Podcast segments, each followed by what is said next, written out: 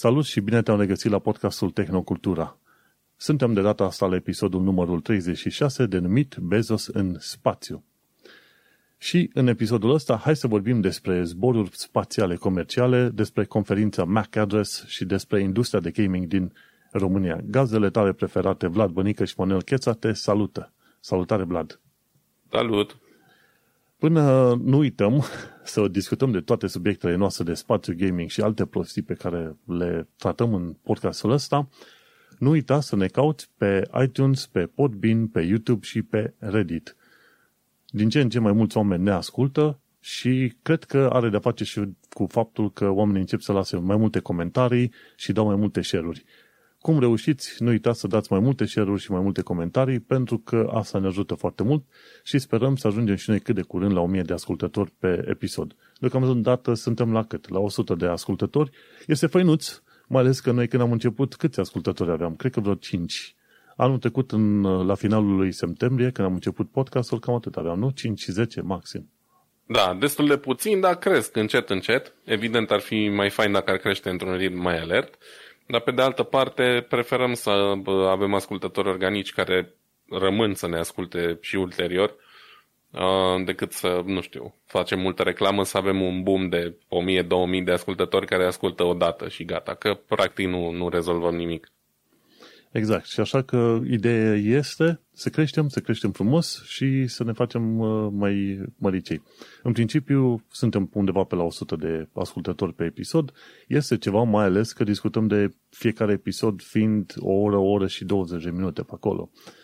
Și asta înseamnă ceva energie din partea oamenilor, așa că trebuie să le fim uh, mulțumitori că rămân cu noi. Bineînțeles, avem și subiecte foarte interesante pe care nu prea le auzi. Gândește-te că eu, unul, urmăresc vreo 2 spre 300 de canale de YouTube, iarăși vreo 200 de surse în Feedly și mai sunt înscris și în e mail la 10 de website-uri. Și atunci, îți dai seama, facem sumarul pe care reușesc să-l fac eu pe partea mea, este cu foarte cuprinzător, ca să zic așa, de la știință până la tehnologie. Nu știu, Vlad, tu ce surse ai sau cât de multe ai? Uh, am destul de multe, din păcate uneori n-am timp să citesc nici, nu știu, un sfert din cât uh, mi-aș dori sau să mă uit la video și așa mai departe, pentru că efectiv e, e foarte puțin timp la dispoziție. Dar am multe surse, n-aș ști exact să zic. Sunt câteva zeci și sunt, încerc să filtrez cât pot din ele, să iau doar titlurile cele mai interesante și care sunt interesante pentru un spectru cât mai larg de, de ascultători um, pentru că poate sunt chestii care m-ar interesa mai mult pe mine, dar uh, ar stârni căscat uh, în rândul ascultătorilor și atunci mă, mă abțin. Da, ai dreptate. Uite, subiecte de, de, de web development, de programare, cum e React, TypeScript și prostii din asta, Vite și transpilere și tot felul de prostii din asta, normal că nu le discutăm și uh, ăla ar trebui un podcast strict și cred că ar exista. Dacă nu există, probabil se va face un podcast românesc de development. Așa că e dreptate, este, este destul de greu câteodată să selectezi știrile care ar fi mai de interes pentru mai tot omul. Și, cum să zic, relevanță pentru oameni care sunt pasionați de știință și de tehnologie și care poate nu sunt pasionați așa de mult. Dar, Până la urmă, noi da. încercăm să dăm și un fel de valoare a discuției noastre prin sfaturile pe care le dăm, uh, prin faptul că vorbim despre lucruri pe care alții le evită, de exemplu siguranța online, uh, modul în care suntem supravegheați online, măsuri prin care te poți proteja și așa mai departe. Și uh, cumva, chiar dacă uneori poate și asta plictisește, o facem pentru că considerăm că e important pentru toată lumea să Plus, aibă un pic de habar. Exact, plus că suntem uh, niște nerds din aia. Nu suntem cei mai mari nerds. Un nerd mai mare decât noi este Dorin, care a fost invitat pe aici și probabil o să mai invităm. Abia așteptăm să mai prindem o nouă ocazie să-l invităm. Deci sunt nerds mult mai mari decât noi, dar uh, suntem și noi. Facem uh, geeking out aici, cum se spune în limba engleză, puțin pe lucrurile care ne plac și nouă mai mult. Exact. Și apropo de geeking out, hai să intrăm în subiectele zilei, până nu batem câmpii prea mult. Uh, intellinews.com. Am văzut știrea asta promovată undeva pe Facebook, ci că cum este industria de gaming din România în 2021. Și adevărul este că după ce am citit articolul ăsta am o idee nu neapărat mult mai bună, dar am o impresie, pardon, mult mai bună despre o idee puțin mai bună și o impresie mult mai bună des, despre industria de gaming din România, știi? Pentru că Știam că, ok, sunt canale de YouTube care fac uh, live streaming pe Twitch, care fac gaming și povestesc aventurile lor și se joacă împreună cu alții, cum se face în vest. Dar nu știam, într-adevăr, cât uh, de cuprinzătoare este industria de gaming din România și știi că, în mod normal, ce ai? Te-ai, te fi gândit că este doar Ubisoft, care are probabil câteva birouri în București și ar mai fi fost uh, probabil EA, Electronic Arts, care are QA tester, știi că tot erau mm-hmm. la un moment dat știri din asta foarte multe. Ok, vrei, îți place gamingul, du-te și lucrează ca QA tester pentru un game. Mie îmi place gamingul, dar n-aș fi angajat într-o firmă de gaming în niciun caz pe, pe poziție de QA tester. Este foarte dureros. Chiar urmăream la un moment dat cum, cum era viața unui QA tester. Era o testăriță care trebuia să testeze Assassin's Creed, un nou joc. Atunci era nou, acum e vechi. Și tot ce avea de făcut timp de 8 ore în ziua respectivă era să se învârte în jurul unei biserici și ce trebuia să facă pentru fie, pe, pe fiecare metru din uh, biserica respectivă trebuia să meargă de sus în jos, să se urce până în vârful bisericii să coboare. Efectiv să se plimbe, ca, ca și cum s-ar plimba un om normal, dar pe fiecare ungher posibil. Când descoperă că e, mm-hmm. e un colț în care uh, personajul tău se blochează, atunci trebuie să notezi, ok, în colțul din dreapta al bisericii ăsteia m-am blocat și n-am putut să mă duc mai, pe mai departe, când trebuia să sar de fapt pe o altă lespede sau ceva mai departe. 8 ore să faci treaba asta. Mie îmi plac gamingurile, eh, jocurile, dar în niciun caz să lucrez în stilul ăsta. da, trebuie să ai alt nivel de pasiune ca să faci chestia asta, să fii genul ăla care în timpul tău liber uh, ești completionist și termin toate questurile din fiecare joc, uh, scotocești fiecare cotlon și așa mai departe. Dar da, trebuie, trebuie să fii un uh, caracter aparte ca să ai răbdarea aia. E, e foarte multă răbdare la mijloc, chiar dacă lumea zice că, a, ok, game tester, ce fain, te joci toată ziua. Nu e chiar așa, că nu poți să te joci ce vrei tu, când vrei tu, cum vrei tu și mai ai și niște targeturi de îndeplinit, mm-hmm. probabil. Da.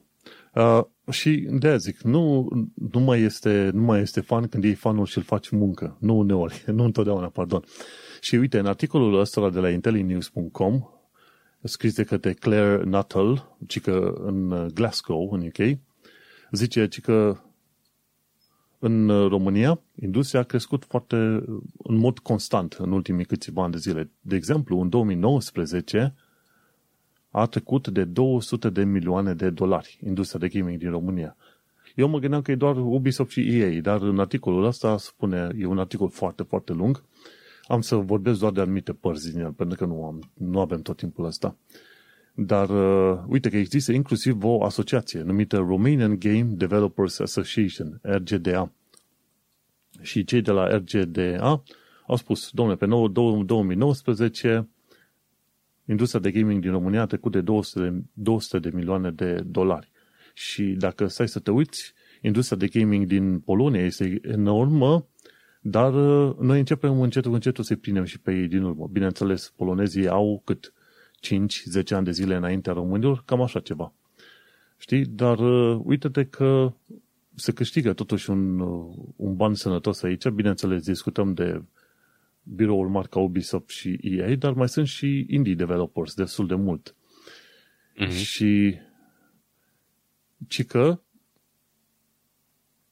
timpul petrecut jucându-te pe calculator în vremea lockdown-ului a crescut cu 1,5 ore pe săptămână și asta, bineînțeles, îi ajută mai mult pe oameni, de exemplu.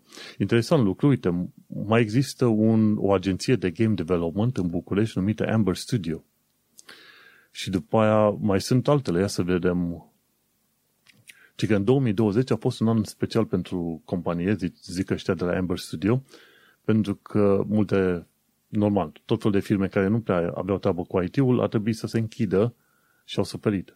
Oamenii ăștia s-au reprofilat și au lucrat de acasă, cum am făcut și la noi în firma noastră, știi? Uh-huh. Și un lucru interesant este că, uite, pe lista de investiții în România în materie de gaming este și Botoșanul, nu mă așteptam, este, wow, bineînțeles, da. Bucureștiul, este Cluj, Iași și altele, ci că zice a, orașe universitare mai mari. De, de Brașov n-am prea auzit să fie ceva legat de gaming, adică un birou de gaming pe acolo.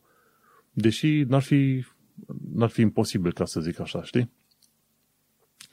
Și interesant lucru, uite, Amber are birou în Botoșani. Cine s-ar fi gândit că găsești în Botoșani? Iar firma asta, Amber, Game, de, Game, Game Developer Development Agency, are un birou în Botoșan și mai are și un uh, birou în Mexic, în Guadalajara. Și unul în uh, Montreal, efectiv în Canada.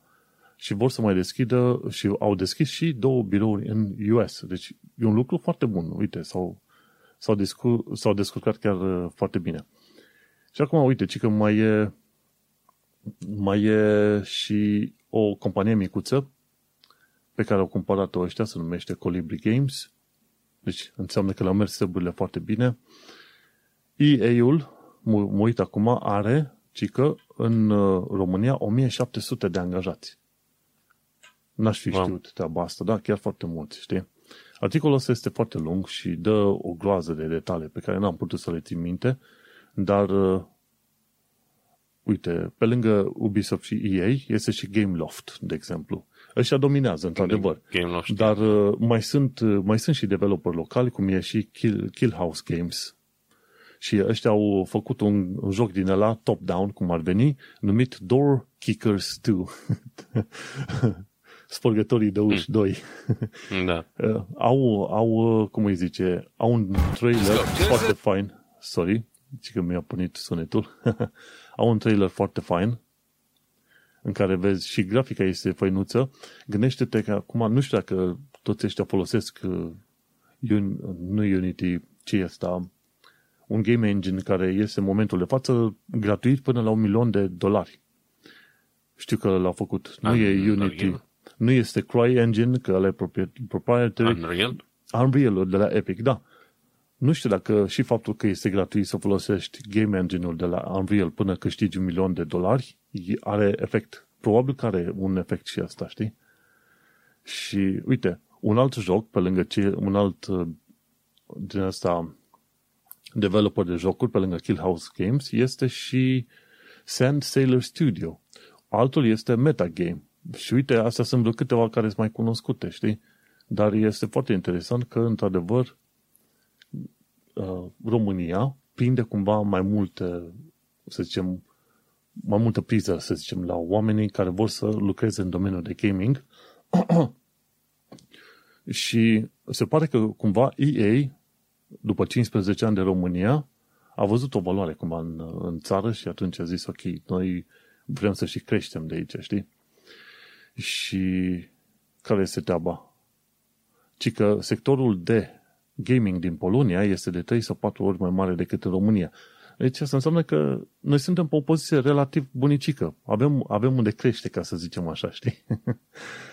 De asta. Și, și știrea bună în ultima perioadă, chiar la final de articol, este următoarea. Faptul că piața din Polonia de gaming este suprasaturată, așa că tot mai multe companii se uită către alte poziții, alte zone. Respectiv, ok, hai să vedem unde, unde ne putem muta. Respectiv România, unde vor să cumpere studiouri care au original IP.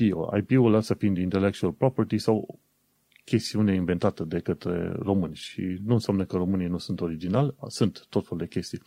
Dar uite-te că este de așteptat ca în viitor, în 2021-2022, firme care au angajați în Polonia să cumpere studiouri sau să creeze studiouri și în România. Și uite că este bun. Deci, cine vrea să afle mai mult, să dea link pe intelinews.com, ce am pus noi la show notes, și să caute efectiv, dacă nu, Romanian Game Developers Association, RGDA. Și să afle mai multe detalii dacă ei sunt interesați. Dar uite-te că, de fapt, industria de gaming din România este ceva mai complexă decât uh, credeam eu și se face treabă foarte bună. Și asta pot să zic că știre bună. Știi ce ar fi foarte bun? Uite, că noi venim aici cu idei de politici pe care le-ar putea aplica România, știi? Hai să facem, de exemplu, un sistem prin care, chiar și în articol pomenește, developerii de gaming să aibă ceva protecții legate de taxe. Și atunci uh, poți să atragi mult mai multe birouri, studiouri de gaming, să-și facă treaba în, uh, să-și facă jocurile și promovare și ce vrei tu în România.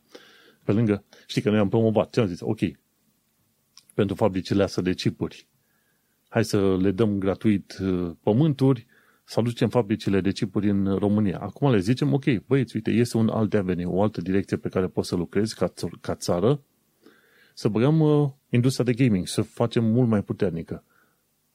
Um, da, da, uite, de exemplu, cred că încă mai există, știu că a fost uh, scutirea asta de taxe dată pentru angajații în IT și cred că încă e în vigoare, care includea toți angajații de genul ăsta, inclusiv game developeri, uh, oricine lucra în, în industrie, orice însemna programare, IT și așa mai departe, știi? Deci cumva ar exista un fel de incentiv pentru angajații din, din domeniul ăsta. Da, da, vezi um, că, că la gaming nu ai numai programatori, că știu că era chestia, nu știu dacă încă mai este, pentru programatori sau nu era pentru orice Dar nu, nu era IT. doar pentru programatori, era efectiv pentru toată lumea care era în industria IT. Oh, pentru că bun. și eu lucram, de exemplu, uh, vorba aia în testare automotiv și și la noi se aplica chestia asta, chiar dacă noi nu eram programatori. Știi? Mm-hmm. Nu, deci, cumva, implicațiile erau destul de mari. Nu mai știu exact uh, care sunt, dar știu că era destul de larg spectru și putea, ca, cam oricine era în, în uh, industria asta într-un fel sau altul beneficia. Acum nu zic 100% că încă mai e așa, dar era destul de, de inclusivă chestia, știi? E bun, atunci pe lângă asta să facă niște promovări ceva mai puternice să, să se marketeze cumva. România are o problemă foarte mare cu marketingul, pentru că marketingul este lăsat în mâna grupurilor infracționale din afara țării sau pe mâna politicienilor corupți din România și atunci n-ai, n-ai un marketing bun făcut așa, știi? Clar nu. Și dacă ar fi să vorbim de ce ar trebui făcut, um, sunt de părere că ar trebui și mult mai uh, mult accent pus pe chestia asta în, în educație. Evident, vorbesc fără să am date clare, dar na, cred că nu vorbesc prostii când spun că, în general vorbind, uh, sistemul educațional din România e destul de înapoiat și mulți din băieții ăștia care lucrează în domeniu au învățat efectiv pentru că și-au dorit ei și pe cont propriu toate chestiile pe care le știu sau multe dintre ele și n-ar fi rău dacă în da, în universități, cred că s-a dus sunet. De exemplu. Da, cred că s-a dus sunetul puțin la tine, dar înțeleg ce vrei să zici. Chiar în articolul celor de la IntelliNews, e foarte lung, cum am zis, pomeneau la un moment dat de faptul că cursurile universitare unde înveți, înveți computer science, știința calculatoarelor, nu sunt cumva calibrate cu necesitățile din industrie.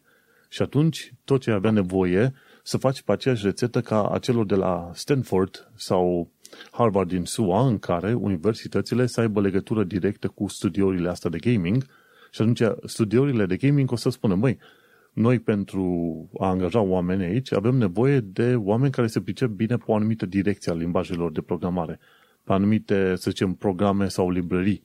Și atunci universitățile ar putea crea o, un curriculum care într-adevăr să ajute pe oameni să facă o tranziție foarte ușoară de la școala de computer science direct la firmele astea de gaming. Și în România deocamdată este un, un disconnect, ceva de genul ăsta în care înveți la școală tot felul de lucruri, dar după aia când te duci în industrie, situația e puțin diferită. Da, așa e. Bun. Și odată ce, ce s-a rezolvat problema asta și cu marketingul, într-adevăr, România ar putea fi un bun punct de gaming, de, de crearea unei industrie mai puternice de gaming. Mi-a plăcut foarte mult și o să cumpăr la un moment dat jocul ăsta Resident Evil 8, știi unde am povestit-o că era vorba de mici de pește la un moment dat. Deci, mm-hmm. cred că ăla e printre cele mai bune cu Lady Dumitrescu, care este personajul negativ cel mai mare de acolo, pe cel mai periculos și mare, efectiv. Și cred că aia este cea mai bună lecție de marketing pe care putea să primească România în ultimii, nu știu, 10-20 de ani de zile. Jocul ăla, Resident Evil 8, în care acțiunea se întâmplă într-un sat românesc. super, super tare. Nu știu dacă știai uh, puțin background-ul jocului. Am auzit, da, am auzit, dar nu l-am avut uh, efectiv pe, pe radar, pentru că n-am jucat, cred că pe la PlayStation 2 sau ceva am mai jucat niște Resident Evil și de atunci n-am mai jucat. Da, este foarte gory, este groaznic cu ghilimele de rigoare, dar uh, vezi, uite, o reclamă bună. și în felul ăsta avem nevoie de mult mai multe jocuri cumva situate în zona asta și atunci marketing pentru România. Dar mergem mai departe. Alt marketing foarte interesant care se face e povestit de cei de la The Verge. Um, da, știrea care a fost cumva pe buzele tuturor uh, ieri a fost fix asta, faptul că um, Jeff Bezos a anunțat că va zbura în spațiu uh, împreună cu fratele său în prima călătorie oficială a, nu știu cum să zic, navei spațiale, rachetei sale Blue Origin, um, cea care își dorește să transforme uh, călătoria sau, da, plimbarea mai degrabă în spațiu uh, într-o chestie comercială. Uh, Blue Origin e o companie creată, lansată de Jeff Bezos um, în urmă cu, pua, nici nu mai știu, mulți ani. Ideea e că s-a lucrat mult ca uh, zborurile astea să devină viabile și zilele trecute a anunțat uh, CEO-ul Amazon pe, pe Instagram că împreună cu fratele său um, se vor lansa în spațiu pe data de 20 iulie în primul zbor oficial Blue Origin. Mm-hmm. Um, ceea ce e o chestie mișto cumva, pentru că dă de înțeles faptul că are curajul să se pună în, în pielea uh, pasagerilor cărora le cere uh, bani pe, pe genul ăsta de călătorii și o va face chiar din primul zbor. Și e cu atât mai important cu cât uh, sunt puține locuri în, în zborul ăsta, nici mai știu exact cât, câte, dar ideea e că s-a ajuns pe la vreo 2 milioane 800 de mii de dolari uh, pe un loc, pentru că se licitează și efectiv cine dă mai mult are ocazie să, pleacă în, să plece în, în spațiu. Da, legat de spațiu, hai să, hai să facem o mică paranteză aici. Da. Astea sunt e... zboruri suborbitale care merg până Așa la 100 e. de kilometri altitudine, deci nu e chiar spațiu. Știi că Stația Spațială Internațională e la 400 de metri altitudine, 400 de kilometri, pardon, altitudine. Așa e. E, e atât de aproape de spațiu pe cât se poate, da? Pentru că până acum Uh, după cum bine știm, avioanele, de, uh, avioanele comerciale zboară undeva la 11-12 km altitudine, uh, Concordul zbura la 20, dacă nu mă înșel, și din Concord se vedea curbura pământului, iar 100 de kilometri este o altitudine la care n-a ajuns nimeni până acum în afară de astronauți, efectiv. Adică sunt primele zboruri comerciale care depășesc limita asta de 20 de kilometri impusă de Concord și este aproape la limita spațiului. Noi spunem așa că pentru noi și toți pentru cei care vor zbura efectiv, experiența e fixă aia de spațiu. Da? Ajung la linia Karman, care se află, cum ai zis și tu, la 100 de kilometri deasupra nivelului mării, um, unde aproape că, nu că aproape, ai câteva secunde sau un minut sau două de imponderabilitate. Deci ești basically în spațiu, aproape, să zicem, da? Um, odată ajunsă la altitudinea aia, capsula uh, Blue Origin se va detașa de, de rachetă, de booster și uh, no, oamenii vor avea o priveliște a Pământului și așa mai departe, iar apoi aterizarea e separat, capsula aterizează uh, în deșert, în deșertul din Texas cu ajutorul parașutelor și boosterul am impresia că va face o chestie similară cu ce fac rachetele SpaceX în care va ateriza înapoi pe, pe picioare. Um, ideea e că toată șmecheria asta durează vreo 10 minute, ceva de genul, din momentul în care se lansează până în momentul în care aterizează.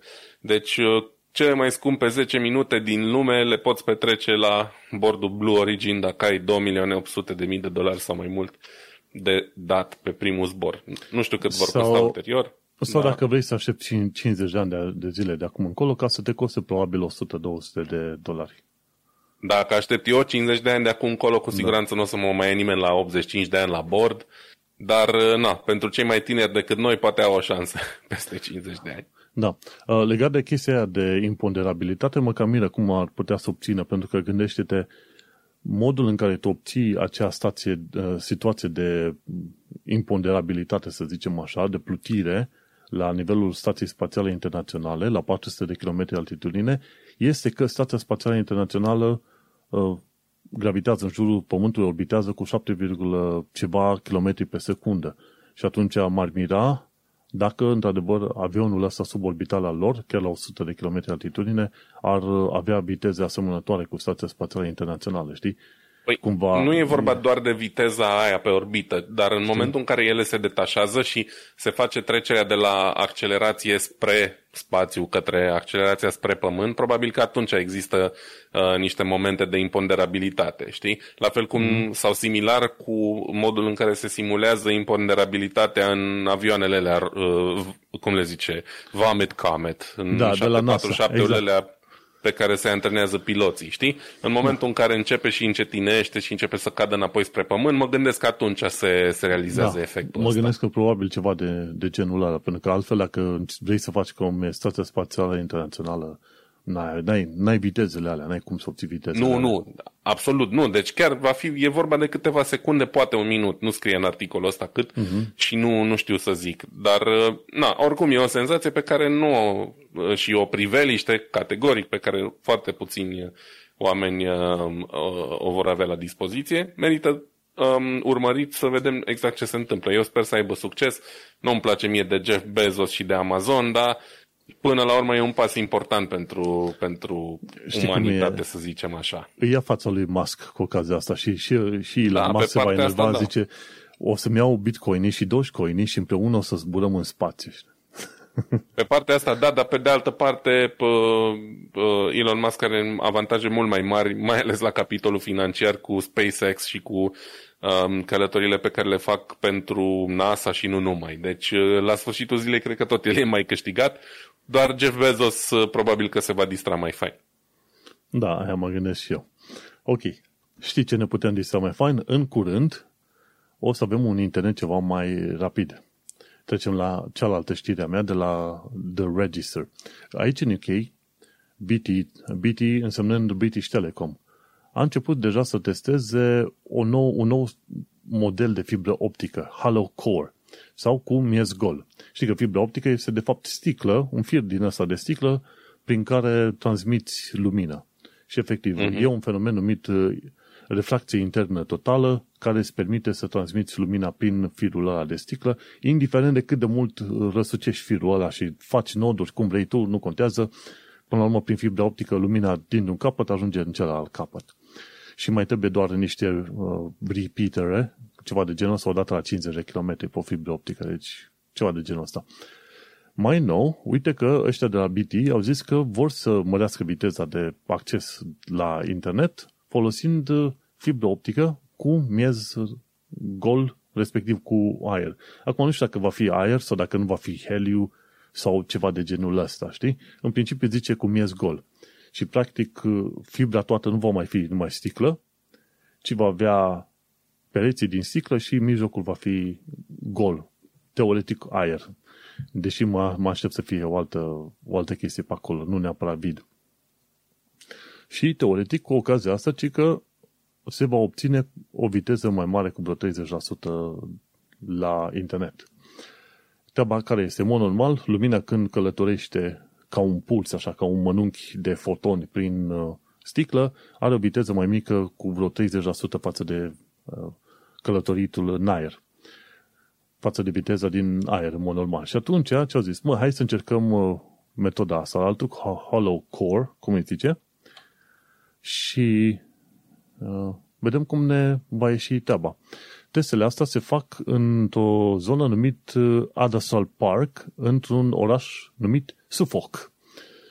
Și ce testează ei? Vor uh, folosi 10 km de fibră din asta optică nouă și le vor testa cât de curând. Acum nu știu exact când vor începe testele astea, dar uh,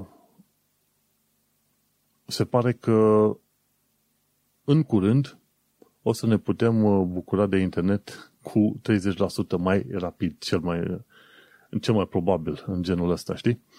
Și au spus că până la urmă vor reuși să obțină o reducere a latenței, nu, pardon, o mărire a vitezei cu vreo 50%. Și treaba care este? O altă chestie pozitivă în urma testelor ăsta este și faptul că uh, nu mai uh, pierzi atât de mult, uh, să zicem, uh, lumină din cauza refracției. Știi, e ceva ce se numește atenuarea semnalului, știi? Și atunci s-ar însemna uh-huh. potențial că ai putea avea fire mult mai lungi și Și atunci ai avea nevoie de repeatere mai mici. Mă, mă aștept ca tehnologia asta Hollow Core să fie mult mai complicată decât am vrea noi să, să înțelegem. Oricum este foarte ciudat că până la urmă ai hârtie pură, uh, hârtie, pardon, sticlă pură din care faci un fir extrem de flexibil. Oricum, asta este deja un lucru extraordinar de mare. Și să faci din acel fir gaură prin el este o chestie extraordinar de mare, oricum.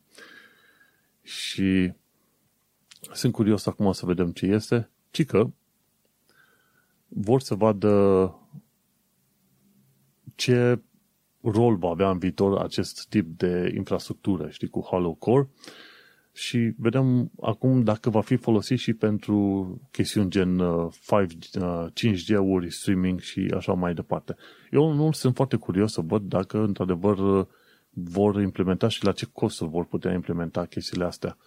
Cel puțin ăștia în UK au legătură de internet destul de proastă în principiu comparativ cu România. În România e RDS-ul la 150 de mega, chiar jumate de giga în ultima perioadă, am auzit.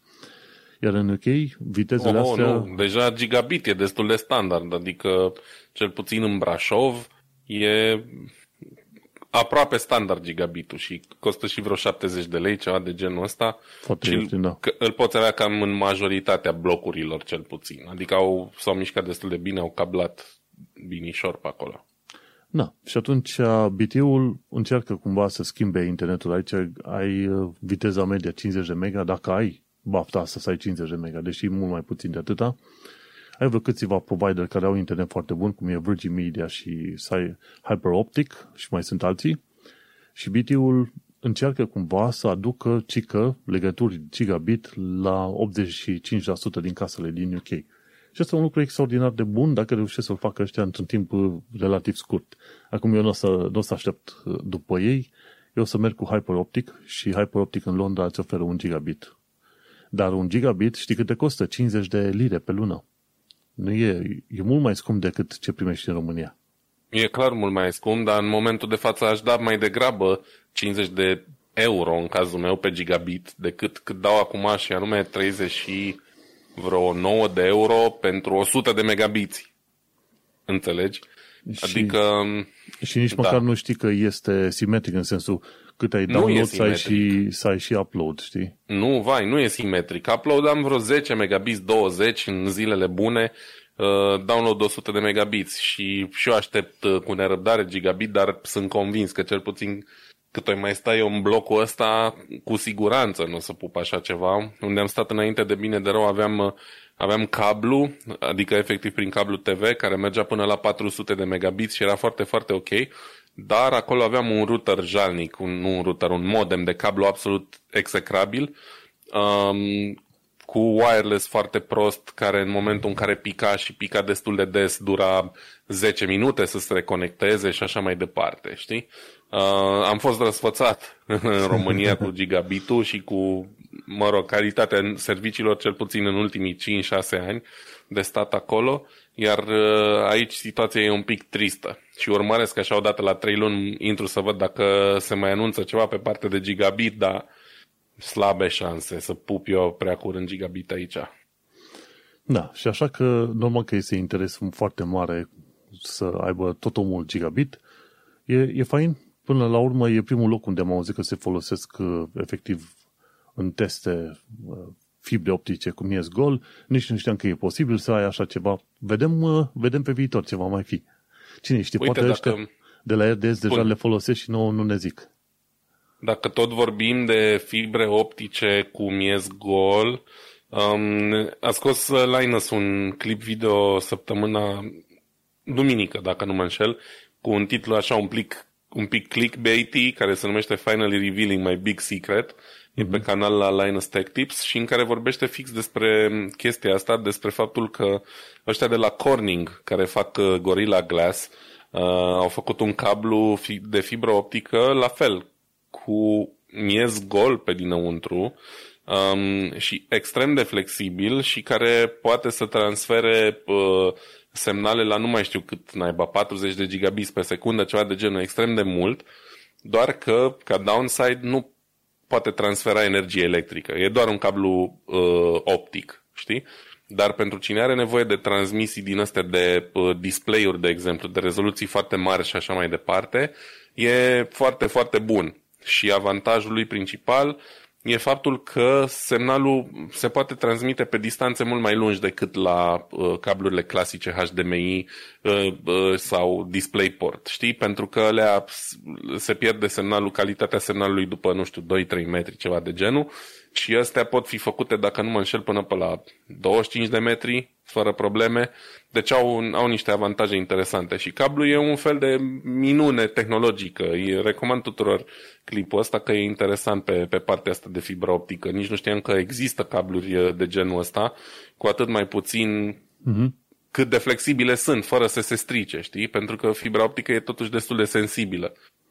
Dar uh, da, recomand și, și clipul ăsta pe cât, tema asta. Cât costă un cablu din ăla?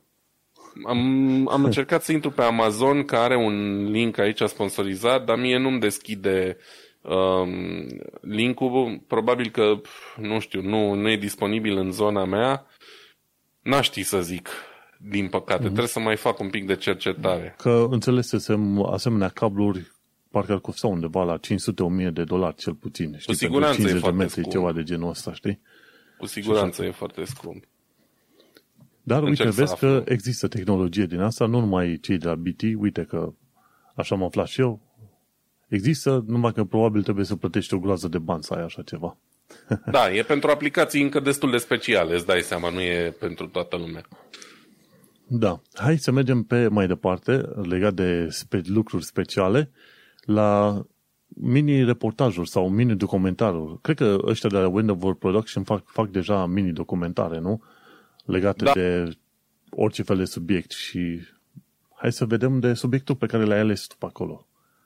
Da, Wendover Productions e tot așa unul din canalele mele preferate de YouTube, cu o valoare foarte bună a informației și un stil uh, mișto de prezentare al subiectelor. În general fac clipuri din astea de 20, 15-20 de minute pe anumite subiecte, gen cum funcționează logistica alimentelor sau cum funcționează un aeroport sau mai știu eu ce. Dar foarte, cu informații foarte, foarte, de foarte bună calitate din punctul meu de vedere. Și uh, clipul pe care l-au făcut săptămâna trecută, chiar de 1 iunie, de ziua copilului, um, a fost uh, pe tema pe care noi am mai dezbătut aici de câteva ori, și anume um, lipsa de de chipuri de silicon și de ce s-a ajuns uh, acolo, știi? Și, mă rog, nu o să povestesc foarte mult pentru că e foarte mișto de văzut clipul în sine pentru cine e interesat. Ideea e că explic aici puțin despre cum, cum a funcționat tot uh, lanțul ăsta al slăbiciunilor care a generat furtuna perfectă și anume uh, o criza semiconductorilor și nu numai uh, în pandemie și explică cum că n-a fost neapărat sau n-a fost doar vina pandemiei, ci a fost vina mai multor uh, factori acolo, de la modul în care se produc uh, mașinile, pentru că am mai vorbit, criza asta a afectat în principal uh, industria auto. Și de ce s-a întâmplat chestia asta? Noi am mai tot presupus aici că uh, nu se pot produce suficient de repede pentru cât e cererea, că n-au uh, materie primă și așa mai departe. Dar uite că nu e vorba numai de asta și s-ar părea că un uh, impact important a avut faptul că marii producători de automobile s-au panicat în momentul în care a început pandemia și au anulat extrem de multe comenzi. Mm. Ei aveau deja comenzi făcute pentru semiconductoare, le-au anulat pentru că s-au așteptat ca vânzările lor să scadă. Um, a fost o scădere în prima parte a pandemiei, dar mult mai puțin pronunțată decât se așteptau și și-a revenit destul de repede piața ulterior. Dar pentru că ei au anulat comenzile și au pierdut cumva rândul. Au pierdut prioritatea pe care o aveau. Și atunci au căzut cumva din nou la coadă uh, pe lista producătorilor, care evident aveau deja comenzi de la multe alte industrii care nu s-au panicat așa de tare în momentul în care a venit pandemia și și-au păstrat uh, um, uh, comenzile. Și, na, one thing leads to another, cum s-ar zice în engleză, de la una la alta s-a ajuns ca uh, mulți mari producători să fie nevoit să întrerupă lanțurile de producție din cauza uh, chestiei astea, inclusiv la Porsche, unde uh, lucrez eu. Am uh, citit pe intranet zilele trecute că um, se va opri producția vreo două săptămâni într-una dintre fabrici din cauza asta. Și în clipul celor de la Wendover se explică așa de a fi rapăr foarte mișto și foarte pendelete cum funcționează logistica pieselor ăstora auto și dă ca exemplu compania Toyota care este și cel mai mare producător de automobile la momentul de față și cum au revoluționat ei cumva uh, în ultima jumătate de secol, cam așa, da. Um, lanțul tehnologiilor, uh, da, greșit să zic așa, lanțul de producție efectiv, um, astfel încât să nu uh, ajungă într-o situație de genul ăsta. Aparent Toyota sunt singurii care nu au problema asta la, la momentul de față. Și da, atât am eu de zis despre clip. Vă recomand să-l uh, priviți, e foarte fain documentat și nu-i pot face eu dreptate povestindu-l. Știi cum e? Cumva ni se confirmă faptul că atunci când uh, mergi pe status quo, când zici că totul este bine și ești comod, la un moment dat va apărea ceva care te va da peste cap. Știi? Ca la un loc de muncă. Când ești la un loc de muncă și te simți mult prea bine și mult prea comod, sunt șanse mari că se întâmplă ceva și dau aia afară jumătate din firmă, știi? Da. Ceva de genul ăsta. Și atunci ai avut nevoie de o pandemie ca să vină, să te lovească destul de tare și la un moment dat să vezi cum, cum s-au descoperit, să zicem, punctele, punctele slabe din toate lanțurile astea de producție, de logistică, de ce vrei tu. Și uite, tot pe tema asta legată de ce zis tu, actuala criză de semiconductoare, am la un mini subiect de gaming mai jos, e Igor's Lab. Și ce că sunt uh, în problema asta de criză de plăci video pentru oameni, pentru gaming, ci că brokerii s-au interpus între fabrici și retaileri. Și brokerii au apărut în scenă la începutul pandemiei și ce fac? Ei cumpără foarte mult de la Nvidia și AMD și după aia le vând mai departe de fapt nu de la Nvidia, Nvidia și AMD vorbesc cu MSI, Gigabyte și alții care cre- creează acele plăci video și după aia ăia la rândul lor vând către brokeri în loc să vândă direct către retailer.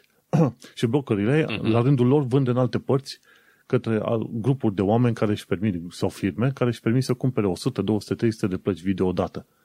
Și se pare că cei de la Igor Lab au prins un scoop așa destul de mare, în sensul că, opa, au apărut niște alți oameni de care nu știam noi până în momentul uh, de față și aia care la rândul lor mănâncă din, din uh, chipurile astea atât de necesare gamerilor în perioada asta, știi?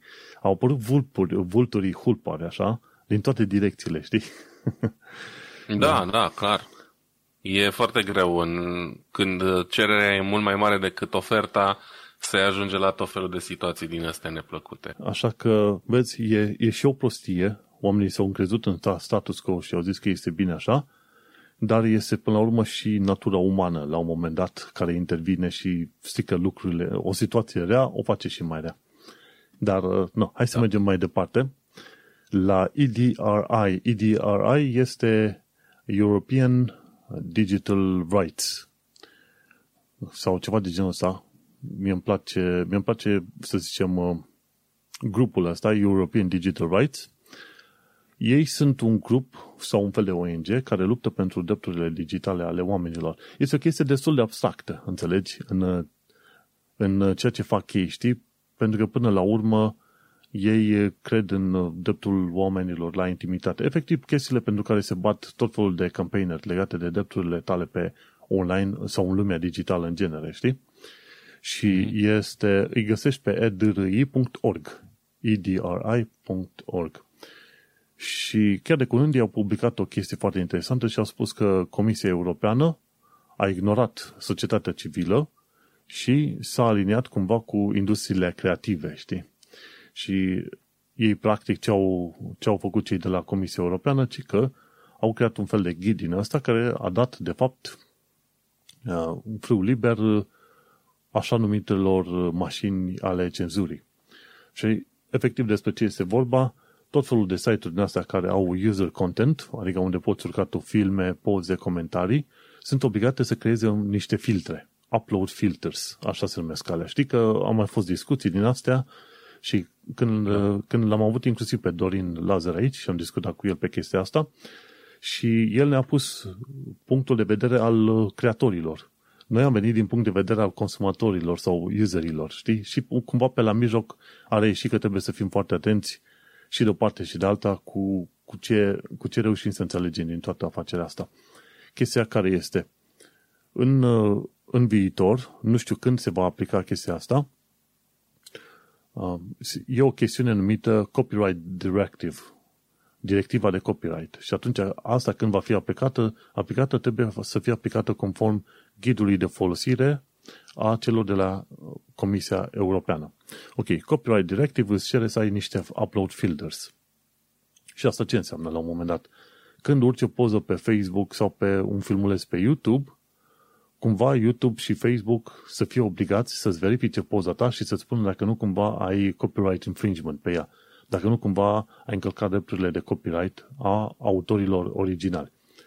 Iar chestia asta s-a încercat în America de mai multe ori și nu a reușit. Și se va încerca și în uh, Uniunea Europeană și iarăși va pica în bot, pentru simplul motiv că este foarte ușor să păcălești acele filtre. De exemplu, la un moment dat, știi că este Content ID pe YouTube. Și când urci da. un film care a mai fost urcat pe YouTube, atunci ți apare un uh, mesaj și spune, vezi că filmul ăsta a fost urcat în alte părți. Dar chestia care este?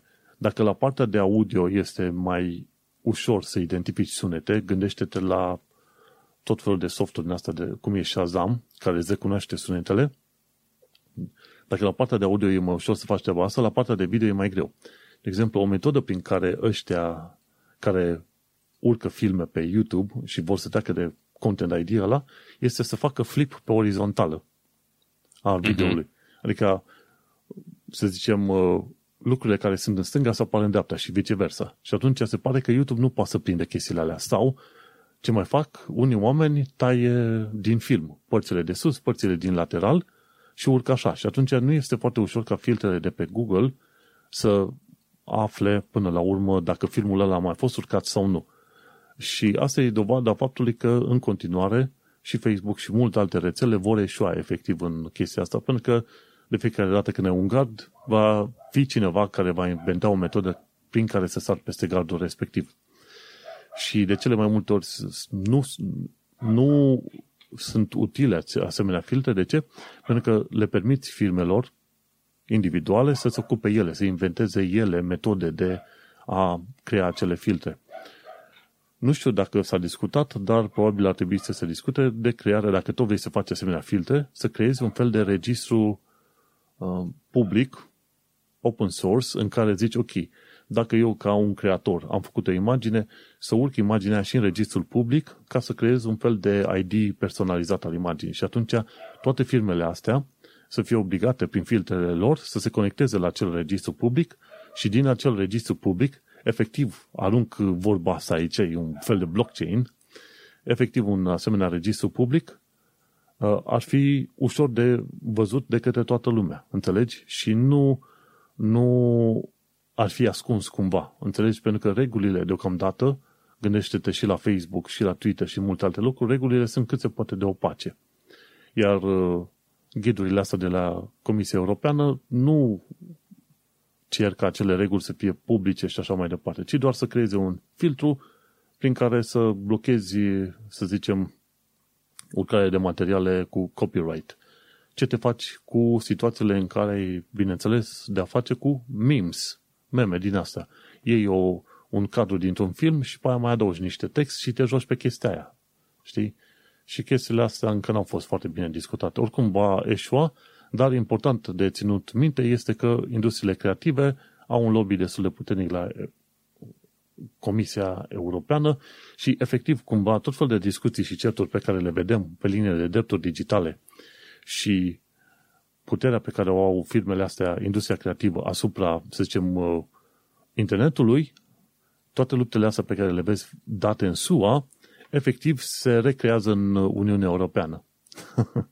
Știi? Deci ce ni se da. părea nou, nouă că fiind departe și zice, a, se întâmplă la America, nu e treaba asta, nu, asta se întâmplă și, vă, și în Europa și, bineînțeles, și România va fi cumva implicată în toată chestia asta, pentru că e membra Uniunii Europene. Și aia vreau să zic, în viitor sunt șanse mari că vom vedea filtre din asta și sunt șanse mari că acele filtre să și elșueze, alte șanse mari că acele filtre să fie, să zicem, uh, să fie chiar abuzate, nu odată, ci de mai multe ori. Sunt curios să văd dacă o să apare până la urmă, într-adevăr, un registru de la public, generalizat.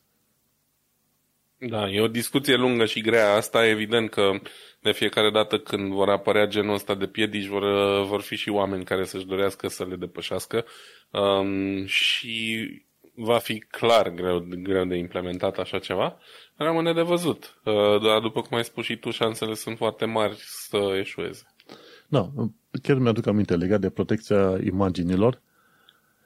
Uh, chiar lucram la un proiect uh, nou la firmă la noi și la un moment dat era discuția asta. Ok, vrem să prezentăm niște produse în premieră pentru clienții noștri, că lucrez în firme de fashion retail, dar vrem ca acele imagini să nu fie distribuite în multe alte locuri și vrem să avem uh, permisie pe timp de, să zicem, de 5 minute. Adică aveți poza aia și dacă vrei să o revezi la același URL, cum e de exemplu poza 1.jpg pe nu știu ce site, dai refresh în 5 minute să nu mai poți vedea poza aia.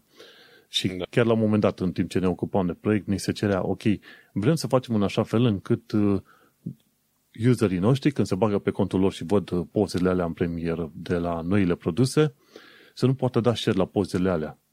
Și s-au vehiculat tot felul de idei din alea, rup poza în mii de bucățele și folosești JavaScript și CSS și ce vrei tu. Uh, pui tot felul de lucruri pe acolo, numai să blochezi oamenii din a vedea poza aia. Și le-am spus, zic, nu, degeaba încercați să faceți toată chestia asta, dincolo de a pune un watermark pe poză, alte lucruri nu poți să faci. De ce? Pentru că în momentul în care poza aia îți apare afișată pe browser, este randată pe browser, poți să faci un singur lucru foarte simplu. Dai, faci un screenshot. Punct. Deci cu toate protecțiile tale, că știi că anumite site-uri implementează click dreapta, că vreau, mm. vreau la noi să facem tot o chestie de genul ăsta, când ai click dreapta să nu poți downloada poza. În principiu poți să faci multe tâmpenii. De exemplu, primești poza, nu-i permiți să o afișeze pe browser decât după ce o tai în 10.000 de bucățele mici, 10.000 de pătrățele. Și când ai click dreapta să vrei să încarci, tu de fapt încarci a 10.000 parte din poză. Și tot felul de prostii din astea ordinare. Și le-am zis, mă zic, măi, degeaba ne punem noi să lucrăm săptămâni întregi, să facem tot felul de idei din astea, de protecție, să nu poată să dea omul share și click dreapta save și alte prostii, când tot ce, ce trebuie să facă omul respectiv este să dea un, uh, să facă un screenshot. Și atât. Absolut. Săptămâni întregi de muncă, luni întregi de muncă pe proiecte care mai de care mai furioase, se duc pe apa sâmbete când poți să faci un screenshot. și da, de, păi de zic, asta, e... de asta zic, metode sunt multă lume inventivă și asta cu screenshot-ul e doar cel mai banal exemplu, dar mm-hmm. se mhm. pot face și chestii mult mai complexe, adică... Da. Și de aia zic că e bine că se gândesc oamenii, ok, hai să protejăm drepturile de autor, dar uh, până la urmă trebuie să vezi unde dai și cum, unde crapă, efectiv. Mergem mai departe. Așa Ce ai aflat tu de la MAC address? Chiar sunt curios. Um, da. E, uite, ultimul meu subiect pe ziua de azi se referă la conferința de vară a celor de la, de la Apple numit uh, Worldwide Developers Conference sau uh, WWDC 2021 în uh, termeni simpli. Și, na, mă rog, a fost uh, aseară și toată, toată lumea, toți mari uh, youtuberi axați pe, pe Apple au, au avut câte un cuvânt de zis. Eu am preferat să îl urmăresc pe, pe băiatul ăsta care face canalul Mac Address, practic noul canal din portofoliul Linus Media Group și uh, anume Jonathan Horst, care face o treabă destul de bună, având în vedere că e nou la chestia asta și vă recomand și vouă canalul dacă sunteți uh, pasionați de produse Apple. Ideea e că uh, la conferința asta a developerilor uh, realizată de către Apple, de regulă se anunță chestii software, îmbunătățiri la software și așa mai departe și nu a făcut uh, nici de data asta o excepție.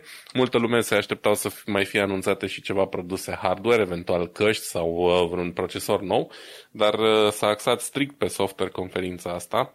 Um, a fost anunțat viitorul um, iOS 15 cu toate îmbunătățirile sale și multe, multe alte îmbunătățiri în, în ecosistemul um, Apple, care urmează evident să apară în următoarea perioadă și o să enumăr așa pe scurt unele dintre cele mai uh, importante chestii care au fost anunțate.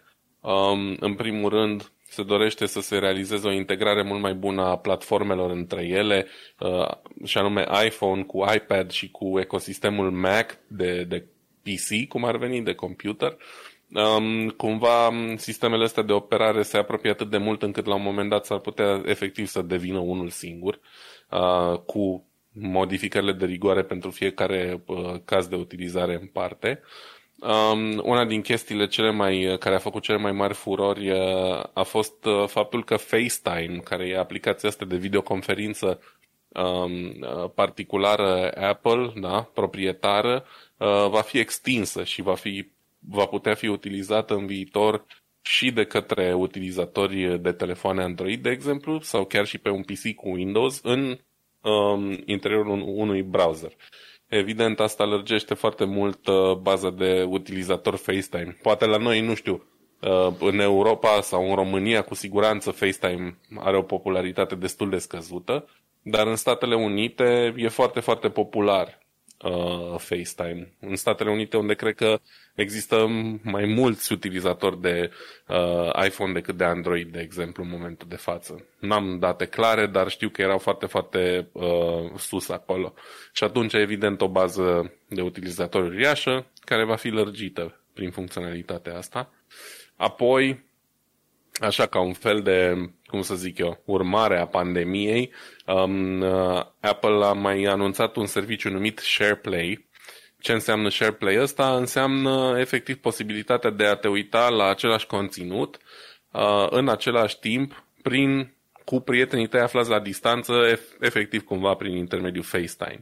Uh, am impresia că e momentan doar în, uh, tot în platforma lor în uh, Apple TV disponibil. De exemplu, mă pot uita eu cu tine la un serial în același timp, pentru că nu putem să o facem la mine acasă sau la tine acasă, că e pandemie. Și atunci ne da. uităm la aceeași chestie și ne hăhăim uh, prin intermediul FaceTime uh, la același uh, film. Da? Uh, o chestie interesantă, me, nu știu câtă utilitate are, dar, again, nici n-aș avea neapărat cu cine să testez chestia asta. Apoi, um, o chestie numită Universal Control, care cumva aduce mult mai aproape uh, integrarea dintre uh, iPad și Mac. Uh, până acum există posibilitatea asta numită Sidecar de a utiliza un iPad, de exemplu, ca un al doilea ecran pentru, pentru un uh, dispozitiv Mac, pentru un computer Mac și am folosit-o și eu de câteva ori când am avut nevoie de un ecran în plus și e foarte interesantă, funcționează și fără fire, efectiv mai ai nevoie de un ecran în plus la un moment dat, folosești iPad-ul. Acum, cumva, cu Universal Control ăsta se pare că uh, se va face un pas în față și iPad-ul va rămâne folosibil cumva și în, ca iPad, dar va putea fi folosit simultan și ca ecran. Destul de complicat, dar interesant. O funcție, o funcție interesantă de urmărit. Apoi, uh, da, îmbunătățit la capitolul multitasking pentru iOS. Um, o chestie iarăși care are potențialul de, de a fi destul de interesantă. Um, se vor putea crea niște profile în funcție de ce faci în momentul respectiv, de modul în care te găsești. De exemplu, um, mergi la muncă. Îți creezi un profil pe iPhone pentru muncă dar ce înseamnă profilul ăsta? Înseamnă că o să primești doar anumite tipuri de notificări. De exemplu, îți poți seta tu notificări legate de muncă, să zic așa, sau să nu mai primești notificări de pe WhatsApp sau social media. Poți să-ți pui anumite ringtone-uri, poți să-ți setezi anumite uh, desktop-uri, da, cu widget-uri pentru fiecare situație în parte.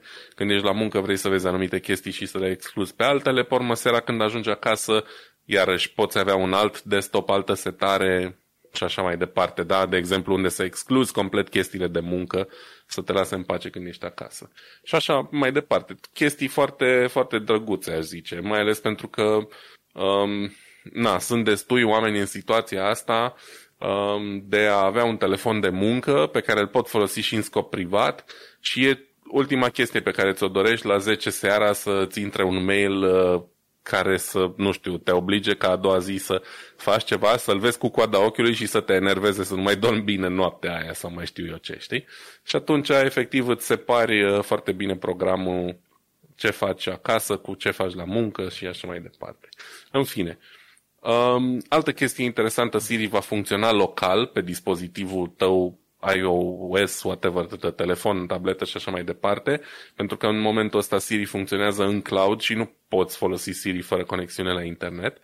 Um, în viitor se va putea folosi chestia asta și fără conexiune la internet, ceea ce pentru cine folosește Siri uh, va deveni, uh, o va face probabil mult mai utilă uh, în anumite circunstanțe.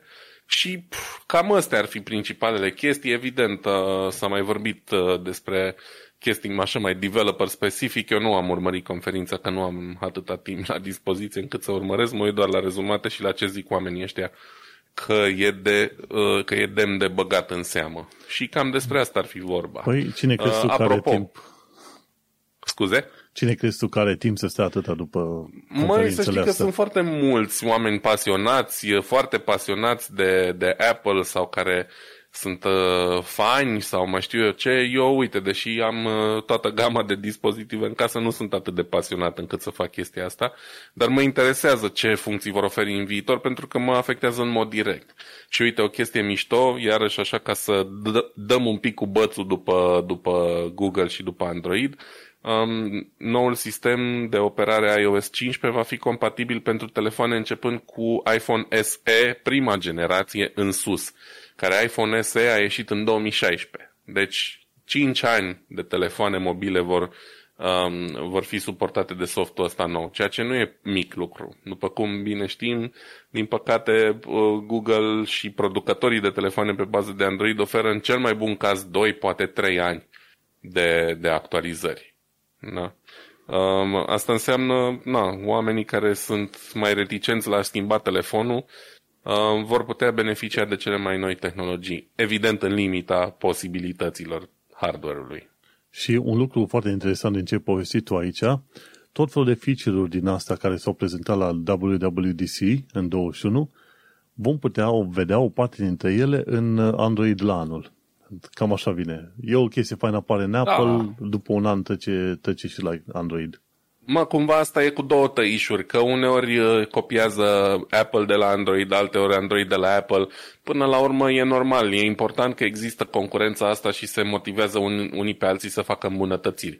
Cum ar fi dacă ar fi existat doar Apple sau doar Android, nu ar fi fost o evoluție la fel de rapidă, cu siguranță, știi? Uite, un exemplu foarte bun pe tema asta e ce s-a întâmplat cu industria auto din Statele Unite până când nu știu, cele mai faine mașini din punctul meu de vedere, ca design și ca ce ofereau la vremea respectivă, sunt mașinile americane din anii 60-70. Nimic nu le bate. Erau extrem de frumoase, designuri superbe, tehnologie pentru vremea respectiv de ultimă oră pe ele, nu că europenii nu făceau, dar cumva americanii le făceau și la niște prețuri accesibile și și acum mi-aș dori să am un muscle car de la american de, de prin anii 60-70 dar pentru că cumva s-au complăcut cu chestia asta, au venit la un moment dat japonezii și au, și-au dat seama de ce își dorește poporul american și au băgat pe ăștia pe toți în faliment, știi? Uh-huh. Și au trebuit să ia de la zero. De asta, n-au avut concurență până la momentul la care au avut. Concurența e benefică, duce la, la lucruri bune. Și atunci, și aici, e bine că există concurența asta, că altfel probabil am fi avut în continuare Uh, funcționalități la nivel de 2010 dacă n-ar fi existat alternativă, știi? Că n-ar fi fost motivat să, să îmbunătățească mare lucru. Da, chiar, chiar a fost scrisă și o carte cu lupta asta între uh, Apple cu iOS și Android de la Google.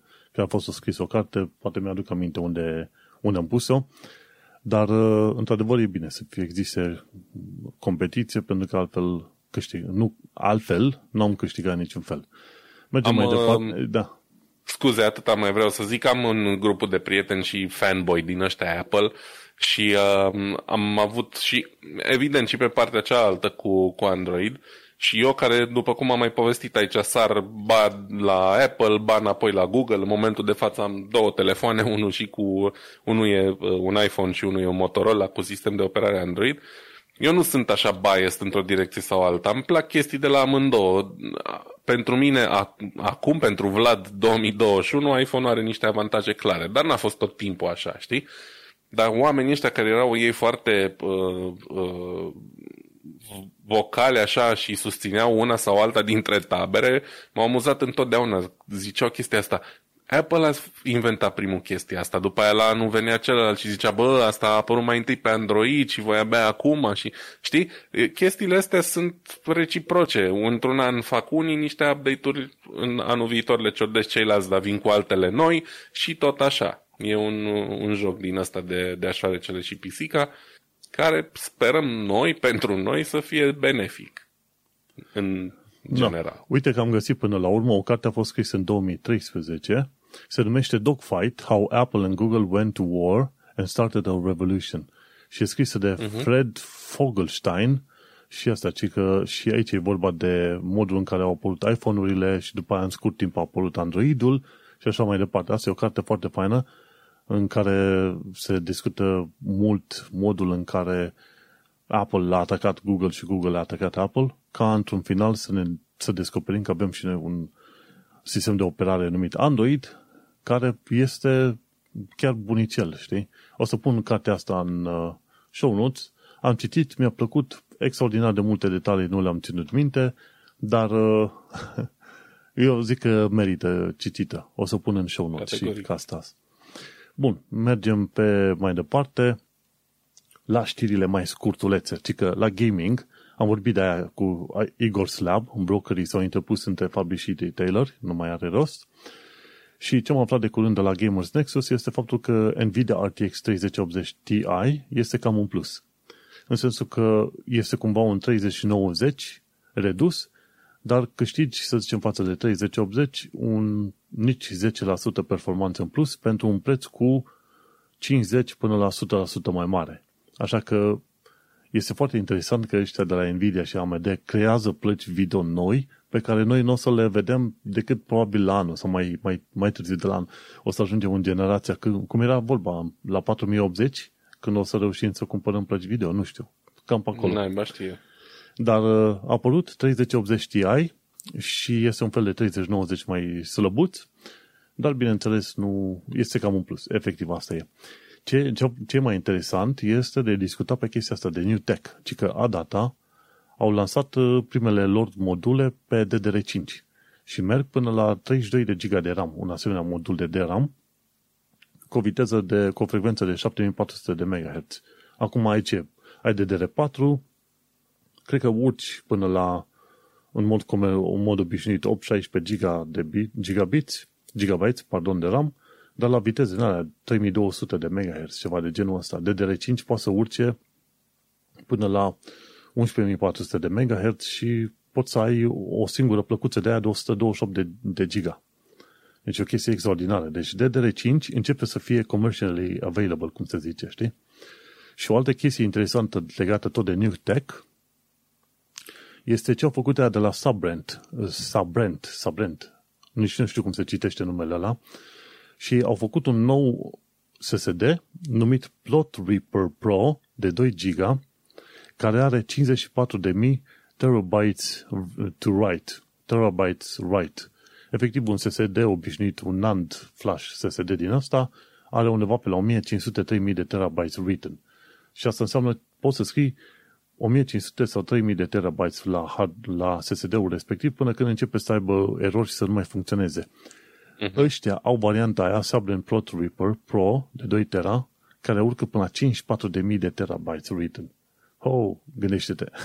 Nebunie, e ceva. Și asta e făcută cică în special pentru uh, farmingul de CIA, monedă CIA. Deci, în răspunsul monedii CIA, uh, efectiv, assetului digital CIA, a apărut chestia asta și este extraordinar de interesantă. Normal și extraordinar de scumpă, știi? nu mă uit la prețuri, dar gândește-te un SSD obișnuit de cât 500 de giga, e undeva pe la 100 și ceva de lire euro, să zicem 100 și ceva de euro. Ăsta care e până, până la 54 de mii de terabytes written, cred că te costă câteva mii. Așa că, ups. Dar uite, cât, cât poți să scrii cu 1500 de terabytes written? Gândește-te că ai un joc gen GTA 5 de 50 de giga, poți să-l instalezi de 10, 520 de ori pe un tera, 20 ori 1000 de 20.000 de ori.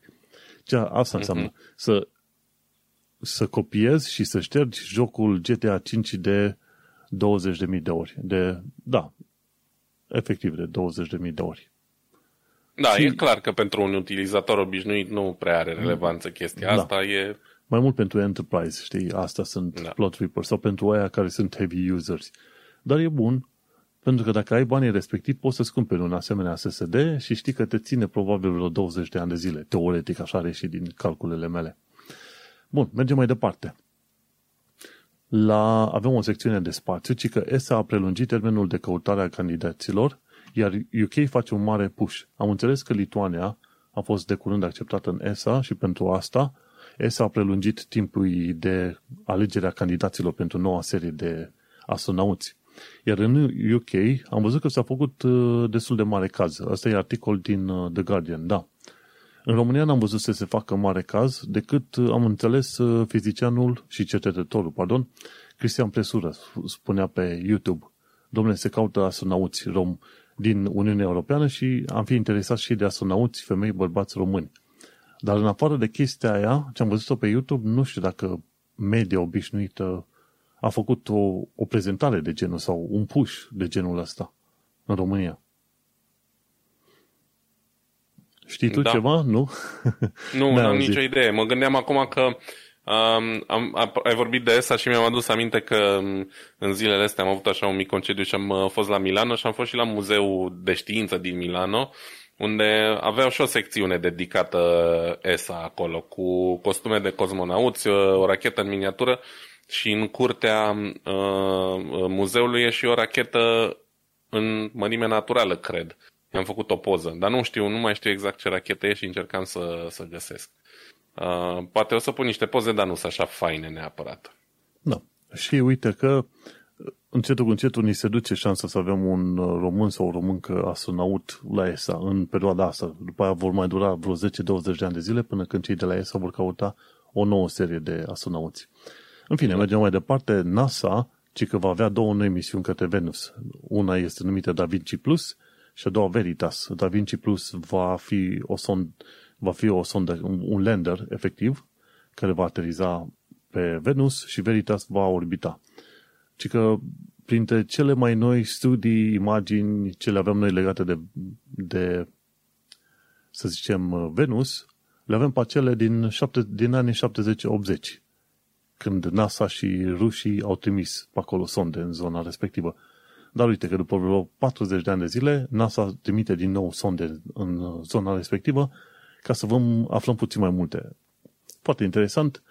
Știi că la un moment dat se vehicula că vor să construiască niște stații de cercetare în norii de pe Venus, numai că nu, acidul ăla sulfuric cam distruge tot ce nimerește în cale. Da, n-a fost foarte cum. prietenoasă NASA cu, cu Venus, uh, probabil pentru că e un pic călduț acolo, nu știu, poate e greu să... Uh, e mult mai costisitor să faci echipament pe care să-l trimiți pe Venus decât pe Marte, de exemplu, știi?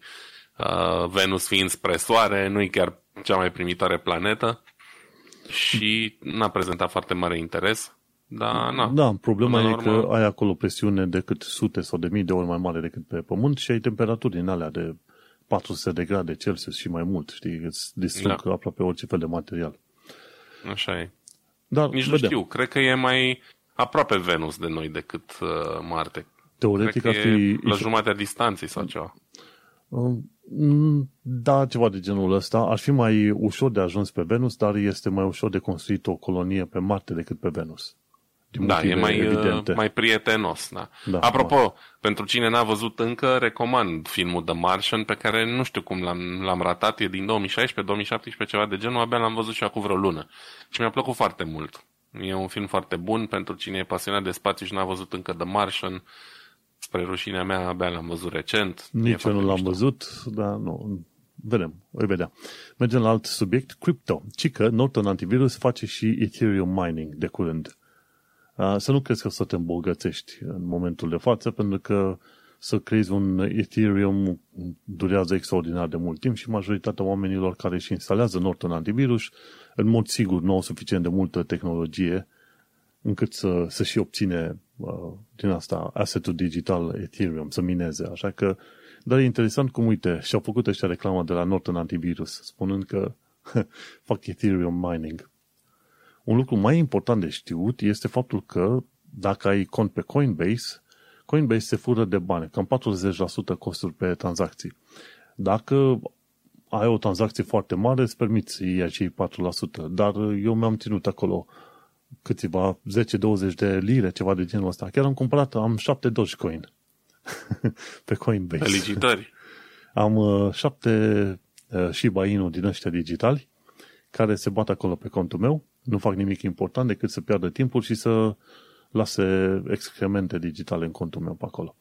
Dar uite că, deși glumesc eu pe chestia asta cu Coinbase și cu um, Dogecoin, trebuie să ai grijă la șarlataniile uh, cripto. Și aici este vorba să fii atent la platforme gen Bitfinex, CoinSeed și Binance, pentru că au avut foarte mulți oameni care, cărora li s-au furat banii pe platformele respective. Adică nu oameni care au lăsat 102 de dolari, ci 10 de mii de dolari au pierdut. Deci, nu uita, Bitfinex, CoinSeed și Binance, evitele. Și la fel trebuie să eviți și uh, assetul, oile digitale sau asseturile digitale numite Tether. THR, THR. Și în principiu, dacă tot vrei să cumperi ceva, cumpără probabil uh, Bitcoin sau Ethereum, dar ia de pe site-uri gen Coinbase. Coinbase, până la urmă, e o, e o entitate legală și singurul lucru la care trebuie să fii atent pe Coinbase este faptul că îți ia 4% costuri pe tranzacții. Știi, când trimiți bani într-o parte în alta, așa, trebuie să, așa te mănâncă de bani ăștia. Platformele astea, pentru că sunt uh, neregulate, neverificate încă așa cum ar trebui. Bun, mergem mai departe. Site-ul Wichco UK ne-a atras atenția că există alternative la Google Maps. Și există Waze, Maps.me, City Mapper și What Three Words. Și am discutat despre What Three Words, trebuie să fii foarte atent la cuvintele care sunt plural și singular, pentru că vei avea probleme de, legate de uh, localizare efectiv pe glob. What Three Words este un concept foarte deștept. Eu am pe site-ul, pe telefonul meu și City Mapper. Am zis, bă, în caz că am probleme cu Google Maps, City Mapper să mă ajute. Și sunt situații în care City Mapper are, uh, să zicem, uh, informații și direcții ceva mai bune decât Google Maps. Asta pentru cine vrea să știe. Eu folosesc Google Maps 99% din timp pentru că cel puțin aici în Germania mi se pare cel mai bun, cu cele mai bune date și mai ales date din trafic mă ajută să evit uh, situații din astea de traffic jam și așa mai departe când mă duc la drum cu mașina. Apoi Waze îl folosesc în Europa de Est, Ungaria, România pentru că are camerele de radar și pentru că lumea anunță mult mai mult acolo când sunt accidente și situații de genul ăsta, ceea ce pe aici nu prea se întâmplă. Și Maps.me cred că l-am folosit o dată sau ceva nu mi-a plăcut neapărat, pe celelalte nu le-am folosit niciodată. Mm-hmm. Bun. Și o altă chestie, uite, mergem mai departe, mă uit câteodată ca să aflu cum funcționează lucruri, de la chestii software până la chestii hardware și e un canal numit Ben Eater, foarte interesant, și de curând a făcut un filmuleț ci că cum funcționează o tastatură USB. Este jumătate de oră în care îți arată cum se analizează semnalele, e diferență de potențial pe acolo și în funcție de semnalele, de diferența de voltaj, pardon, îți analizează ce fel de semnale și ce date sunt trimise pe acolo din toată istoria asta m-a interesat să văd și eu, ok, cât de rapid reacționează cumva tastatura asta și vezi, tastaturile mai ieftine, ci că au 16 milisecunde polling time. Polling time înseamnă uh, sincronizare sau verificare a datelor la fiecare 16 milisecunde. 16 milisecunde este extrem de repede. Chiar am făcut niște chestiuni, calcule matematice pe acolo pe care le vezi în paranteză și treaba care e, tastaturile cele mai bune au la un o milisecundă polling time. Și omul nostru a verificat, ok, hai să comparăm o tastatură USB cât este de rapidă față de o tastatură pe PS2, pe porturile la vechi PS2. Cea pe PS2 este la 0,7 milisecunde, dar transmite mult mai puține date, pe când cea tastaturile mai noi sunt la 16 milisecunde sau 1 milisecunde, dar transmit mult mai multe date, știi? Și, efectiv, dacă te cerți cu cineva și te bați cu pumnul în piept că tastatura mea e mai bună decât tastatura ta, e relativ irrelevant. De ce? Pentru că, de exemplu, ca să apeși pe o tastă, durează undeva între 150 și 300 de milisecunde ca să apeși pe o singură tastă. Știi? Deci, cât de repede poți să apeși pe tastă, poți să apeși, apeși pe tastă chiar și cu o viteză probabil de 100 de milisecunde, da? Sunt, sunt slabe șanse. 100 de milisecunde mm. înseamnă o zecime de secundă, știi? Așa, poți să apeși pe o tastă de 10 ori pe, pe secundă? Mă cam îndoiesc, știi? Și atunci gândește-te, dar fiindcă omul în viteza lui este efectiv lent comparativ cu vitezele de interacțiune, de comunicare între tastatură și calculator, Că e 16 milisecunde, că e o milisecundă, sincer, chestia asta nu, nu contează. Îi vezi pe unii că se bate. Eu am tastatură super mega rapidă, da, dar ce contează când biologia nu-ți permite să te miști mai repede de, ce știu, 100 de milisecunde când apeși. Și când joci jocuri video, de exemplu, durează 80 de milisecunde între recepționarea imaginii pe retină până la crearea imaginii în creier, înțelegi? Deci noi cumva, efectiv, în viața noastră de zi cu zi, trăim cu 80 de milisecunde în trecut. Știi? Și atunci da. de aia se bată ăștia. Băi, că la 300 de 320 de Hz monitor, eu sunt mai bun decât tine. Păi, prietene, undeva dincolo de 100 de 60 până la 100 de Hz, chiar nu mai are rost. Este, este ușor să vezi diferența între 24 de Hz, 24 de cadre pe secundă și 30, de la 30 la 60 și de la 60 până la 120, dar cam pe acolo. Știi? Adică vezi diferențele astea. Gândește-te că la 24 de cadre pe secundă, ce știu, este undeva, nu știu, sub 100 de milisecunde sau ceva de genul ăsta pe secundă, chiar da. mai puțin. Și atunci, ce trebuie, știi? Adică, de am și eu un monitor, Acer Predator, are undeva la 120 de Hz. Nu cred că în viața mea vreodată o să mă duc pe un monitor care merge mai rapid de atâta. Ever. Nici nu, chiar și 120 de Hz mi se pare destul de rapid. Dincolo de 60-80 de Hz, nu-ți dai seama, știi? De ce? Pentru că, efectiv, te lovește biologia. N-ai cum. Cine spune că poate să recunoască diferența între 140 și 240 de Hz, înseamnă că ăla are ochi bionici sau ce are, nu știu. Până și să apară monitoarele astea de 120 de Hz, toată lumea zicea că 60 de Hz e mai mult decât suficient și că nu, nu face diferența și așa mai departe.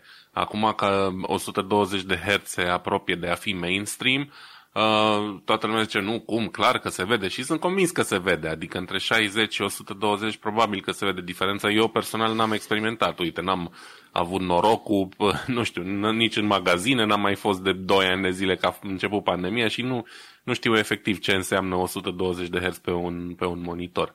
Dar ce e mai mult, în, cred și eu din ce în ce mai greu că e, că e uh, yeah.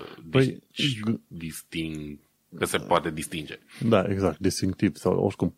Ideea, ideea care este? Dar fiindcă durează acele 80 de milisecunde de la primirea imaginii până crearea semnalului, în, uh, adică imaginii în creier, gândește-te că vine ăștia și spun, ok, cadrele astea îți rămân pe monitor doar 5 milisecunde sau ceva. Păi, fratele meu, da. gândește-te că tu o să observi diferența între un cadru sau altul dacă se mișcă undeva pe la 100 de milisecunde, ceva de genul ăsta. Deci faptul că se mișcă la 5 milisecunde sau 50 de milisecunde e nițel irrelevant, știi?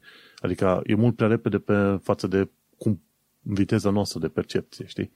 de aia zic, deci când auzi cifre din alea extraordinare, sfatul meu în genere este să faci un mic, un mic calcul și să descoperi că de fapt biologia spune că n-are, n-ai nevoie de chestii extraordinar de exagerate, știi? Nu. În fine, asta am vrut să zic, e un, un mic rant legat de viteză și de oamenii care se bată mili, milisecunde, știi? uh, o altă chestie foarte faină, uite, cei de la, cel de la e-vlog a făcut un teardown pe, al unui uh, hard disk. Și cum arată un hard disk în interior. Așa că, dacă ai timp și tu vreo 18 minute, uite-te, de obicei mă uit la, pe YouTube la viteză 2x, ca să treacă mai repede să văd mai bine. Eu știu cum arată și... că am desfăcut harduri la viața mea. Așa, ca eu... să mă joc cu magneții. Exact, au niște magneți puternici, iar omul nostru are un, avea un uh, hard disk cu șase platane, mi se pare, de 6 tera, ceva de genul ăsta, foarte, foarte mare, foarte șmecher. Și arată cum, cum arată hardul în interior și care sunt piesele principale. E foarte interesant, așa ca cultură generală, știi? Bun, și ca ultima chestie, ca să nu mai ținem mult oamenii, ci că avem chestii oldies. Știai că în 1980-88, pe acolo, Sony avea un telefon numit Picture Phone? De fapt, îi zicea mai probabil îi zicea PCT-15 sau ceva de genul ăsta, stai să văd. Da, PCT-15. Ci că face-to-face îi zice Still Image Transceiver. Și este foarte interesant, un fel de videofon, dar cu imagine, să zicem, statică. Și da, ăla era un fel de, am văzut și video. de picture phone. Este foarte interesant, cine vrea să vadă, uite, Sony, bineînțeles firmă japoneză, ăștia erau destul de interesant și foarte tari în concepte în astea înaintea vremii lor. Știi, în Japonia. Da. Sony a fost foarte tare, mai ales în anii 70 și 80. Sony a fost foarte, foarte tare. Să nu uităm câte inovații au avut, de la primul Walkman la de, apoi s-a trecut la CD și au făcut Discman, plus erau considerați, multă vreme au fost considerați cei mai tari în, în telefoane, în, scuze, în televizoare și cumva a fost uh, natural să încerce chestia asta cu picture phone-ul. E amuzant de cât de prost e telefonul ăla sau picture phone-ul ăla ca tehnologie, dar pe de altă parte e interesant să vedem că în anii 80 au reușit să transfere imagini prin cablu um, telefonic. normal, cablu telefonic, știi? Adică o chestie destul de dificilă de făcut și ulterior. Da, și gândește-te că imaginile alea erau codate uh, sub formă de sunete. Deci tu primești pe, pe fir sunet și sunetul ăla îl, îl transformi în imagine, știi? Și, deci asta era o chestie foarte interesantă. Cumva cred că aveai nevoie să se inventeze prostiile alea care erau relativ inutile, ca mai apoi tehnologiile alea să fie folosite după 10-20 de ani de zile în alte tehnologii mult mai bine stabilite, știi, și mult mai bine organizate. Uh-huh. Bun, și ca ultimă chestie, retro-aplicații. Encarta, Netscape Navigator, Lotus 1, 2, 3 și WordPerfect. Eu am, eu am lucrat puțin cu WordPerfect pe Windows 3.1, acum vreo 20 de ani de zile, și Encarta, cred că la un moment dat tot românul pirata în România, Microsoft Encarta, ca să aibă și el o, o enciclopedie acasă înainte să apară Wikipedia. Și cu asta am terminat la partea de oldies. Avem foarte multe materiale în show notes ăsta, de ce nu? Când ai timp și chef, intri și urmărești care îți place dintre astea. Și mie mi-a plăcut. Retro aplicații e film făcut de către Explaining Computers omul ăsta este un alt, un alt stil de nerd, este nerdul ăla academic. Este și profesor, de fapt, să nu uităm. Oricum, mi-a plăcut în cartea, l-am avut o perioadă, știi, se, se tot dădea pe CD în stânga și în dreapta. Era prin 2009-2010, când abia începuse, când abia începuse Wikipedia, știi? Oamenii încă și împărțeau CD-uri cu Encarta mm-hmm. pe la vremea respectivă. Bun. Uh, și cam atât. Cred că am uh, aberat destul de mult cu tot felul de știri care ne-au interesat, dar sper eu sunt uh, plăcute și utile tuturora. Suntem la final de episod numărul 36 pe care l-am denumit Bezos în spațiu și am vorbit despre zboruri spațiale comerciale, despre conferința WWDC 2021 și despre industria de gaming din uh, România. Vlad, ai ceva, un shameless plug, ceva, un cuvânt de spus? Mm, shameless plugs nu am. Ca de obicei, fiți buni cu cei din jur, ajutați copiii pe care știți la nevoie, oamenii nevoiași și așa mai departe. Nu cercetorii, să facem o distinție între cercetori. Căutați-vă cazuri ok de copii sau oameni pe care știți cu, cu nevoi și încercați să-i ajutați pe ei direct. Exact. Și în cazul meu, Manuel Cheța, mă găsești pe manuelcheța.com, unde găsești acolo și podcastul Un Român în Londra. Îți mulțumim că ne-ai ascultat. Acesta a fost episodul numărul 36. Manuel Cheța și Vlad Bănică te salută. Baftă, papa! Salutare pe data viitoare!